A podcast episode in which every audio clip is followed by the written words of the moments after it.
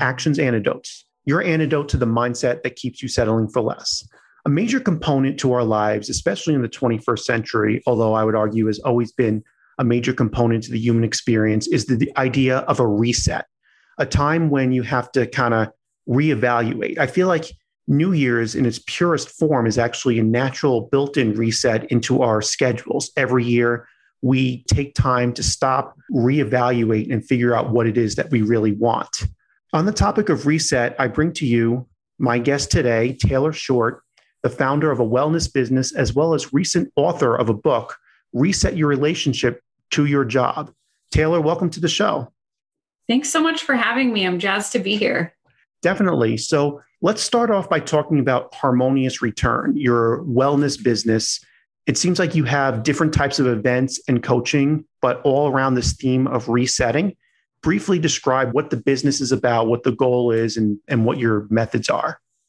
Yeah, I love that you can see kind of the overarching, because I started with, we can even start like with the book being kind of the catalyst. Oh, so yeah, the book is kind of the catalyst and like the most accessible way to work with me or kind of understand the work that I do in the world. But on a broader level of this reset, you're so right, as the whole idea around this was when I came from corporate America, extreme burnout side, but on the external, really feeling conflicted because I had the corporate salary, the corporate title, you know, all of the things that I thought should make me happy. But I was feeling this really incongruency within myself. And through my own journey, I started to say, what is going on here? Kind of doing this reset myself.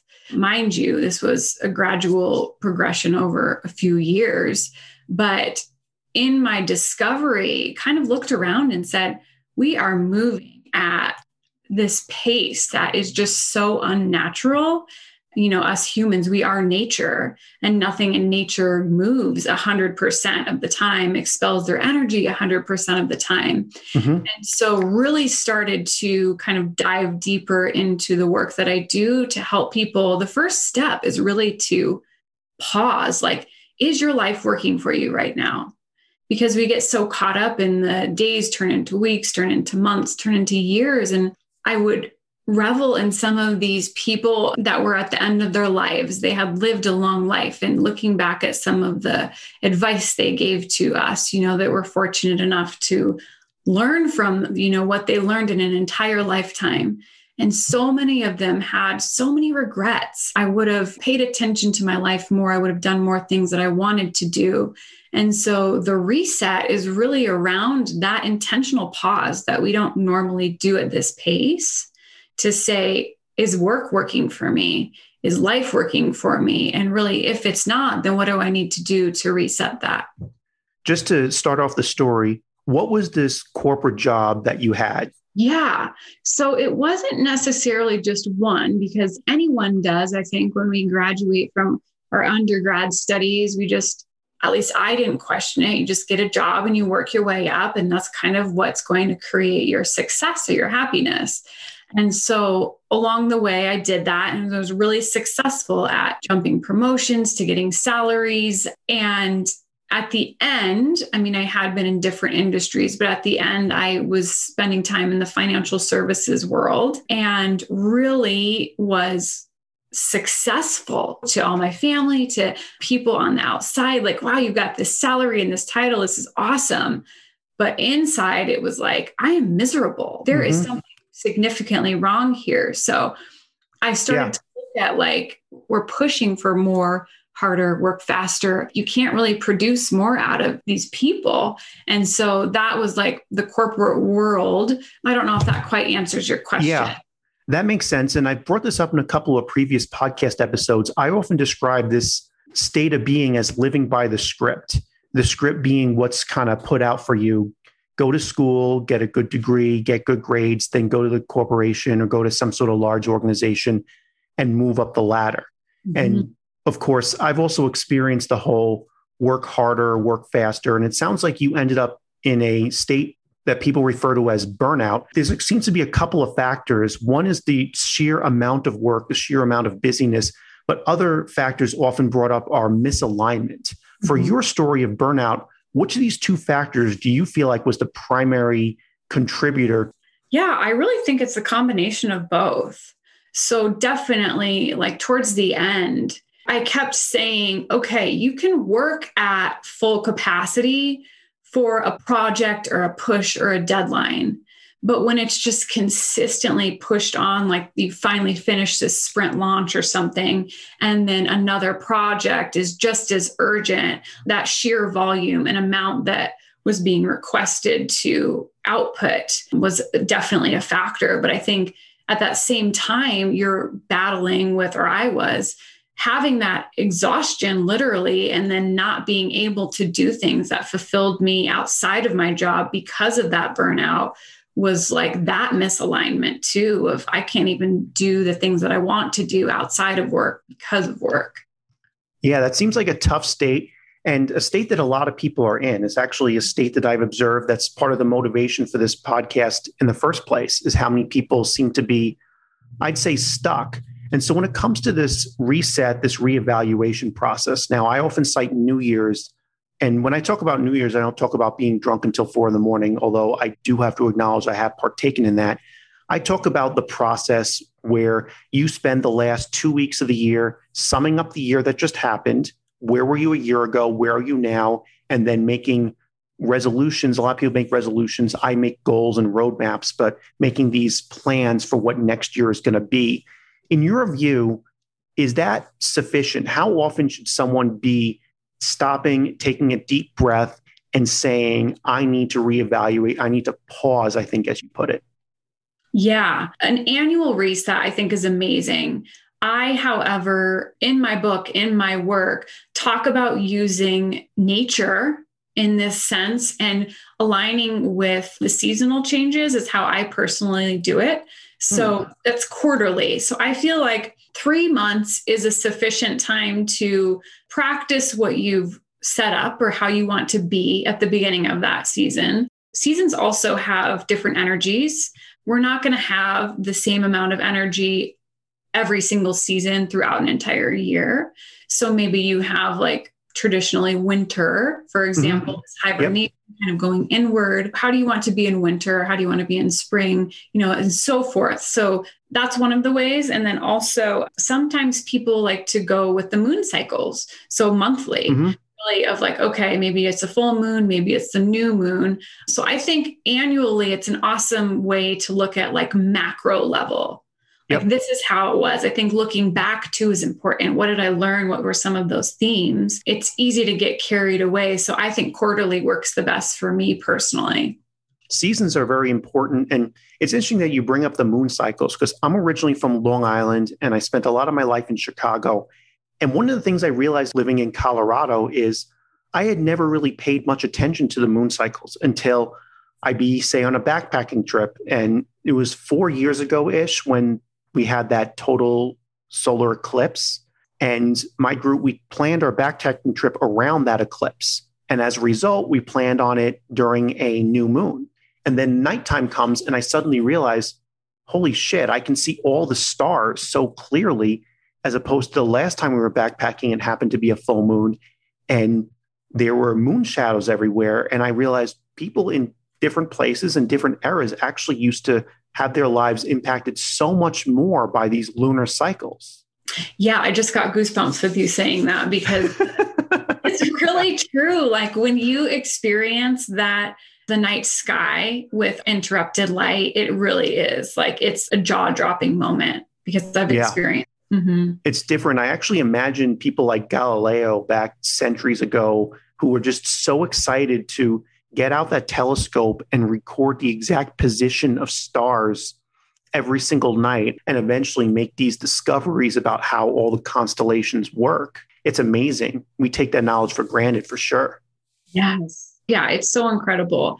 And I think that that is a secondary benefit, really. I teach with nature, but it's really the pace and the need for reset kind of goes back to how disconnected we've become to nature. And not long ago, you know, being in the wild was our home and our habitat, you know, of our ancestors. And so even though technology has just catapulted us, you know, so far ahead, we've kind of gotten to this point, which I believe that we're out of our natural rhythm a little bit. Our brains haven't caught up to, they're still very ancestral. It reminds me of one of my favorite recent quotes, which says, like, we have primal brains, medieval institutions, and godlike technology. Our brains are not really caught up to it. And our institutions very much are optimized to a prior era. So what do you think are the warning signs if someone, say, needs a reset? What should be looking for? Say you just talking to all your friends, or you're thinking about all your friends, and you're like wondering, oh, is this person really burnt out in need of a reset, or are they just really busy? What is the difference between those two categories of existence? Yeah, I love that because it is so different. I'm such a big believer in balance, but balance is not something that we get obsessed about, like a daily thing, right? Life happens. We have to have some ebb and flow. Yeah. So I would say any signs for burnout, this is happening consistently over, I would say, at least a month or more. So you kind of give yourself, okay, it wasn't just a bad week. It wasn't just a bad day. You know what I mean? There's like physical, mental, and spiritual. That's what I'm a holistic teacher. So it's looking at all aspects of that. But physical, first of all, a big thing with burnout is if you have work anxiety, a lot of people now is they're calling it Sunday scaries, heading to Mondays. So it's like you're physically starting to get anxiety, depression, thinking about going to work that next week. That's definitely something that is kind of your body telling you something's not right here. Another physical thing is interrupted sleep, insomnia. If you're waking up worrying about work, or your mind is racing and you can't fall asleep, that's another big sign of burnout. And then physical too, this kind of goes into the mind, but this need to kind of numb out at the end of the day, it's like you're collapsing. So it could be any type of choice. Mine tended to be alcohol or wine. A lot of times it's scrolling. We're looking at, TV. It's like your body's just like, I can't handle one more sensory input. I need to numb out. And then mind, I guess we kind of talked about that. But if you feel like you're consistently stuck in work, if you're replaying like conversations with your boss or things you would have said, or how can you bring this up that you need support? Like if you're constantly thinking about it, I think that's a huge hint. And spiritually, or I call it purpose or passion, is it kind of looks on the opposite end. If you feel like, okay, things are really good in my life, but it's really a sense of a void within, like you just feel like there's a piece missing. Okay. So that a lot of times burnout can come not just from too much, but too little of what you enjoy is a big part of it as well. One real quick thing I wanted to touch on is because sometimes people who dive into, say, entrepreneurship for the first time in their lives do end up experiencing some interrupted sleep / anxiety around a new experience. Is that something that should be treated differently? Say you just changed jobs, you just started a new company a month or two ago versus I've been in this job for 3 years doing the same function for 3 years and I'm getting this anxiety? Yeah. Ish. So I think definitely if you're in somewhere for years and this has been going on, like something needs to change. If you're a new entrepreneur, right, it's a little bit different, but I think it's equally as important because I don't know the statistics around the success rate on people who make it, but I can speak from my experience was the first year I was working for myself, I almost didn't make it because the burnout nearly killed me. Because you're just like, I mean, like passion and you're wanting to bring it and you're just putting everything into work. So I think there's a really fine balance in specifically new entrepreneurs in making sure that you're still doing things outside of your work that are important to you, that you need in your life to be happy and balanced. Without a doubt. And I think of the phrase, filling up your cup. Because one of the things I think of when I think of energy, and you can tell me if you have a different perspective on it, is that sometimes we can get burned out by using too much of our energy, but sometimes we can actually improve our energy by doing more of the things that give us energy, whether that be better alignment. One of the topics that's really deep in my mind is the idea of community, the idea of interacting with one another, because that I see as a gigantic problem in the early 21st century. And that some people might actually naturally have more energy if they were to spend more time with their loved ones or spend more time in the community of people that encourage them and support them rather than some of those, you know, more negative or more cynical people out there? Is there a component of like kind of increasing the size of the pie as well as trying to spend less time, say, extracting from yourself or having your boss extract from you? Yes. Yeah, that's so awesome. And it is. Your community aspect is so important. It's really about working less or working smarter, not harder, to bring more. Mm-hmm. It's kind of like when we're looking at not following the script, it's kind of like our minds start to go a little bit, but it really is when we take a step back and get out of that burnout and look at like, what are the areas that aren't working for me? And just tweak a little bit of like bringing in some other areas of, you're exactly right. Gosh, I haven't spent any time in community in the last month. Maybe that's a little bit of an area that I want to bring in and see how that shifts things. I think it's kind of both. You want to have kind of an overall balance. In the coaching world, we talk about there's this thing called the coaching wheel, and it really pulls out like 8 pillars of your life. So it's things like work, finances, physical health, spirituality. So it's got kind of all of these different parts: family, relationships, community service. And you kind of look at a holistic view of your life and rate like, all right, where are you as far as fulfillment in those areas? And then, okay, so I see like my family life, for example, is rating really low. That's because I've been working really hard. So what can I do maybe this week even to kind of increase that? So it's a little bit of like balancing out overall. And then, yeah, bringing in things that do give you that life force energy. That's interesting because so you have 8 pillars of your life. I actually do evaluate my life quarterly on 6 pillars. I decided quarterly, but in your view, how frequently should someone be evaluating, whether it be 8 pillars, 6 pillars, 4? Is quarterly a good frequency for evaluating these, or is this something that needs to be thought about a little bit more frequently? I'm working with people weekly, usually at the start of the week, like a Sunday is great because you're about to go into Monday. And it doesn't have to be anything overhaul. Everything that I do is simple by design because we have way too much complexity, I think, to so many things. But all you have to do is do a quick 5-minute snapshot of, okay, here's where I am. What are 2 things that I could do this week to be where I would rather be? So simple like that. And it can make a profound difference. I'm sure you've probably seen it in just definitely where you want to be. Can you kind of go through these 8 pillars, what they are? Absolutely. So I have one in my book that's specifically for work, but for life. So it would be family, relationships, that could be outside of family, work, finances, health, spirituality, fun, and community service.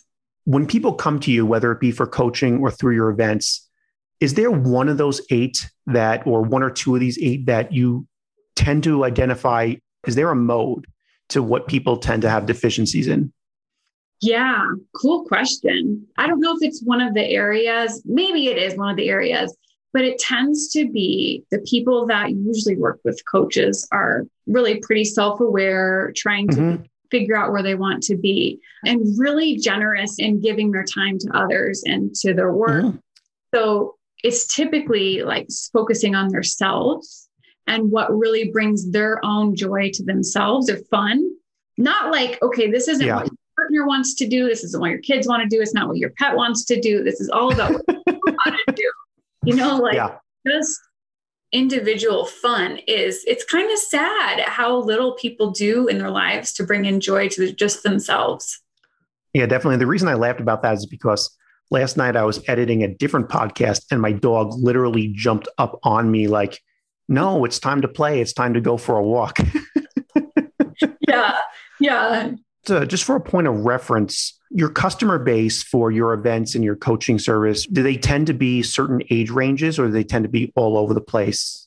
I would say definitely midlife, right? So anywhere I would say, this is just tendency, anywhere from like late 30s, maybe even up to retirement age. I really have and see a great need for people on the brink of retirement and that phase of their life, because especially with the boomers and men specifically, I know this is really generalizing, but the boomer men, their sense of purpose was work. So when you enter into retirement, it's really important to be able to bring in purpose and passion into that part of your life. And what does that part of your life look like when you are missing something? That's where I'm seeing a need. But traditionally in the work life, it's kind of people who are midlife and in their mid-careers.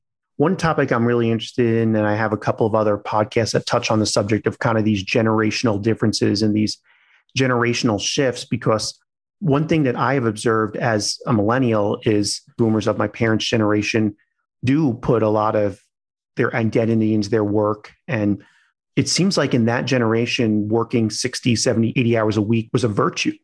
And it's a virtue that I personally decided I did not really want to continue. Do you observe with some of the differences between some of the older and the younger clients of yours, a generational shift in that value? And if so, what is the impact on how it manifests and what people end up struggling with in different points of reset in their lives?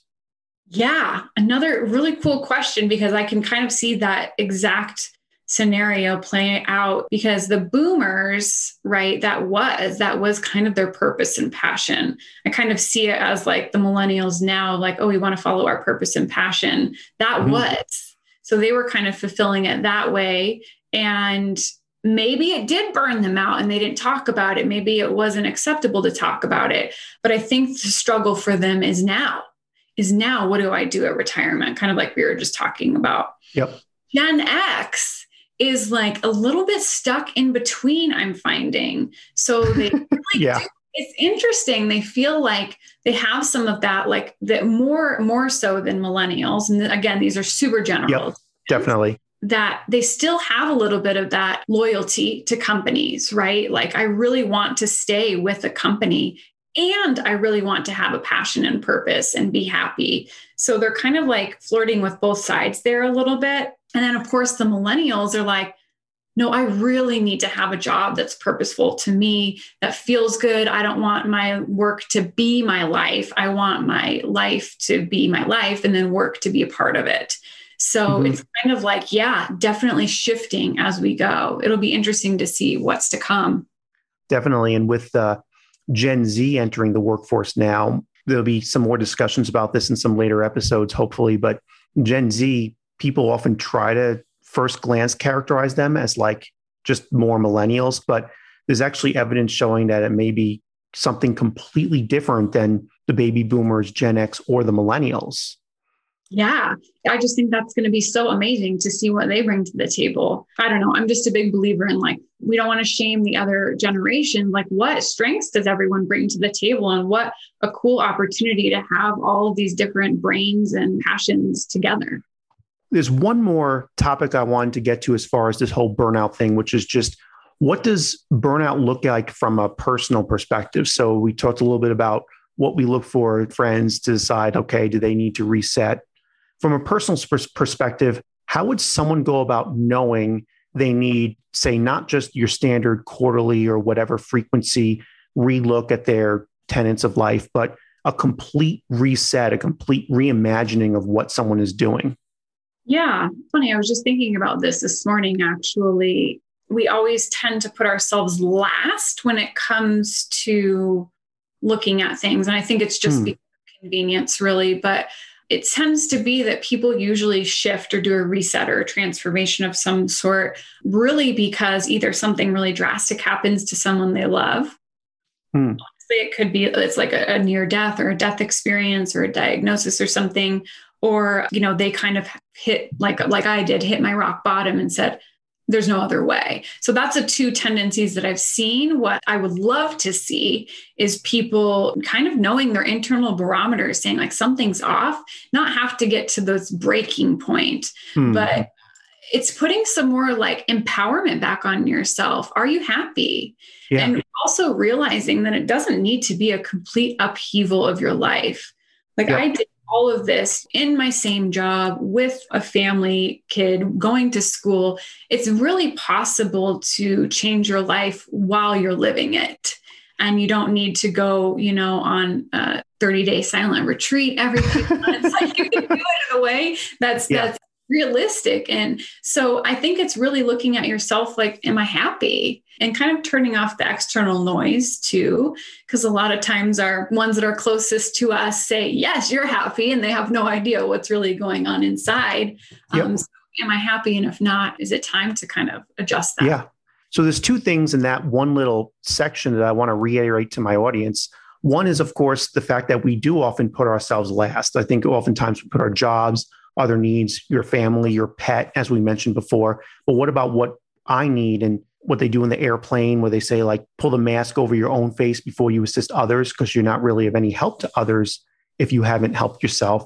And then the other thing I want to point out is this idea that a reset or a transformation of something doesn't necessarily always have to follow the same formula of, I went to Alaska and I spent 30 days in the woods surviving off of like leftover bear carcasses or whatever. I was actually able to do it while just adopting a new, better attitude or adopting a few new things every day. Like, oh, if I write a gratitude journal or something simplistic like that. So I do want to actually get into a little bit of specifics about your story. You said, unfortunately, you did have to hit rock bottom. Something in that story inspired you to both start Harmonious Return as well as write the book that you just put out.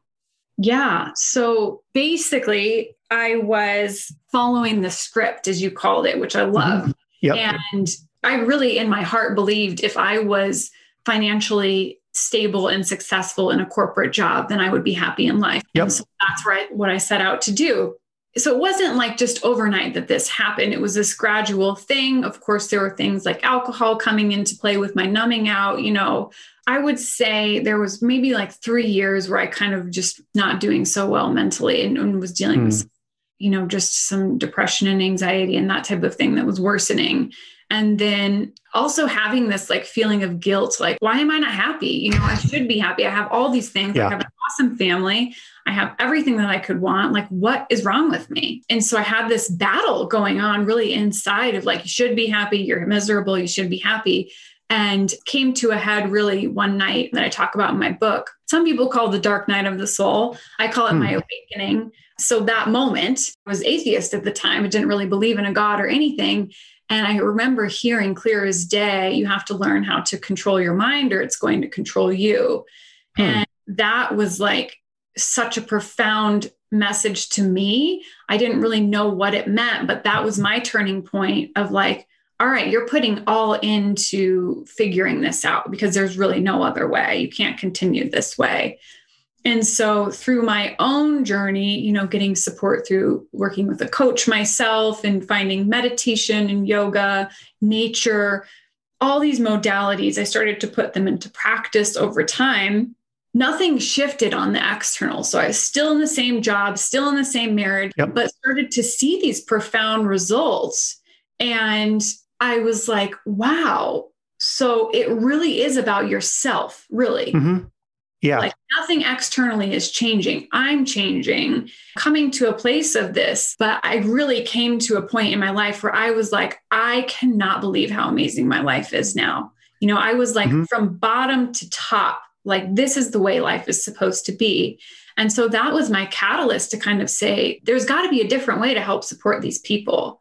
And from there kind of developed my 4-step process and then wrote my book with that and started this business to help really support people because I just think there's no reason why we should hate the jobs that we're in. So first of all, I love that statement. You have to learn to control your mind or it controls you. And once you began this process of, it sounds like it starts within, and I've read this in other places too. The first wave is internal. Every change you want to make, you can't wait for something outside to change you. You have to change yourself first. What were these internal changes and what were the external manifestations of these changes that you experienced over this period when you said your life went upside down from the state of depression to the state of better alignment? Yeah. Well, and I think too, it's almost radical for us to say like we should be focusing internally when we live in such a global society that tells us that all of these other external things will fix us. A get rich quick pill that you can take, you know, we're always looking for an external fix. So I think it's all advertisement. Yeah. And it's really an internal job. So internally, when I first started out, my mind was such a mess, which I'm thankful, at this time for that moment. But I remember thinking, okay, I'm going to try this meditation. Meditation was one of the very first places that I started. And I was terrified to sit with my thoughts. There's no way, especially coming from someone who suffered from anxiety and depression, like that is torture. Yeah. And like you have all these fears in the back of your mind that are kind of behind you and they sound like they're so powerful and strong. And then you start to kind of turn to look at them. And it is a powerful process to be able to start to see like the things that are being said to you and how small they get. And you kind of start to look at them from a place of curiosity of like, wow, this is really fascinating to understand these thought patterns and why are these things coming up internally. Turning the dialogue from trying to just put all of my energy into shutting out these voices that wouldn't go away to then turning and listening to them and then allowing that to kind of dissipate. So the internal chatter kind of quieted really.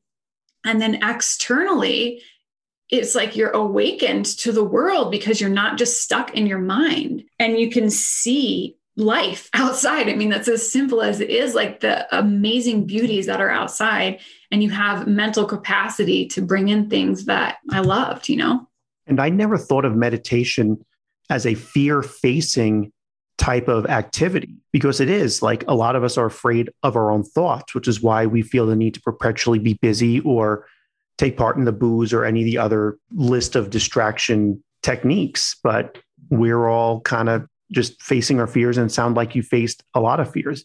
And it also sounds like this meditation, this yoga, this nature is a big part of your business in Harmonious Return. Yeah. So I'm a big proponent in coaching and working with people. It's really not about, even though I do have a process that I take people through, it's really more of a container. I'm not a big believer in forcing any type of tools or modalities on anyone. For example, in the third pillar that I have, one of the components is it's really important for all of us to find daily quiet practice. And for many of us, that could be meditation. But for many of us, meditation just does not work. And so for my husband, for example, he literally meditates when he is mountain biking. So nice. He feels that same sense of calm and quiet and can hear his internal voice when he's on his bike. And so I think it's so important for us to, a lot of people get stuck, even though I will preach about meditation all day, any day, just based on the science behind it. But it's important for us to find quiet. And a lot of that is being in nature, and nature is different than going on a hike, because I feel like you can still be in your brain burying space if you're walking really fast and going to a destination, but sitting in nature. Yeah. One of the practices is just sitting in nature in your backyard for 10 minutes a day, and it will change your life, I promise. But finding some sort of quieting within yourself can be through yoga, it can be through meditation, mountain biking, it can be through sitting in nature, whatever that modality is for you, it doesn't really matter as long as it's working for you. Mm-hmm. And one thing I love about this is, first of all, it's individualistic in the sense that there's no one solution for everyone. But second of all, for those that are in the state of burnout, where you really feel like you don't have any spare time whatsoever, any spare energy, it's not this gigantic undertaking. There are these little 2 or 3 minutes a day things you can do to start getting on the path to a better mindset, to allowing space for yourself. So I am so happy for you. I'm so happy for your business. I'm so happy that you got a book out. Real quick, first of all, I want my audience to know how to get a hold of you, your website, how to find out more about your book, about your services, about your company. Yeah, awesome. Thanks for the opportunity. Again, my name's Taylor Short, and then my website is harmoniousreturn.com. And it's really linked to everything in there. So my book, my social handles are all on there, and you can learn more about me there. Definitely. And then I just want to wrap up by getting a little sense for what all goes into writing a book. I read a lot of books, and I'm sure a lot of people listening here also read a lot of books. And we kind of in this world take for granted how many books are just readily available to us at our local bookstore or on Amazon, or I prefer thriftbooks.com actually. How in-depth of a process do the people that write all of our favorite books go through? Yes, it's mind-blowing, really, because I thought I would just write a book and that was that. I like writing, I'll write a book. Yeah. And it was like, oh, that's not how it goes. And there's so many different genres. So I have a creative style of writing as well that I didn't bring into this as much. I do have some, but informational books are different too. So I would say start to finish, it was about 9 months. I kind of always knew that I had books or books in me. It's such a fascinating process. And even being a prior project manager, I first of all learned that I'm really good at sprint projects, but a long-term project was really challenging to manage for myself. And really going from like having this idea that is really untangible and pulling that into then something that you can create and put into words. And then another fascinating thing that I discovered was how lonely the process of writing a book is. Because you are consistently by yourself, truly writing. And then I remember once I started to have people read through it, it was like, you felt like you're on stage naked because you didn't know if they were gonna, shun you. Like it really felt very vulnerable. But the process, I would say the one thing that I really loved when I took a writing retreat last year was she taught us about you have to balance the magic with the mundane. And I talk about that in my book too, you will feel these moments of bliss of like just writing. And it's really your heart that you're writing from.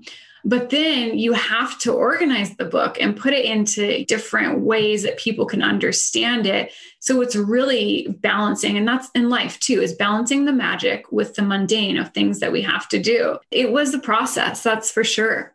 Yeah, I guess life isn't a trip to your favorite amusement park. There's going to be some, even at your favorite amusement park, you're going to be on the ride and you're going to wait for the ride for 45 minutes. So there is going to be the mundane. So the book is titled Reset Your Relationship to Your Job. The business is titled Harmonious Return. Taylor, thank you so much for joining us today, for telling us all your story. And hopefully we'll all be encouraged wherever you are to do those little 2 or 3 minutes a day where we can kind of bring ourselves into a better mindset where we're taking care of ourselves as opposed to only taking care of our jobs, our employers, our families, and our pets. Also, hopefully we all can have a chance to reset next time that we actually truly need it. Thank you so much for having me.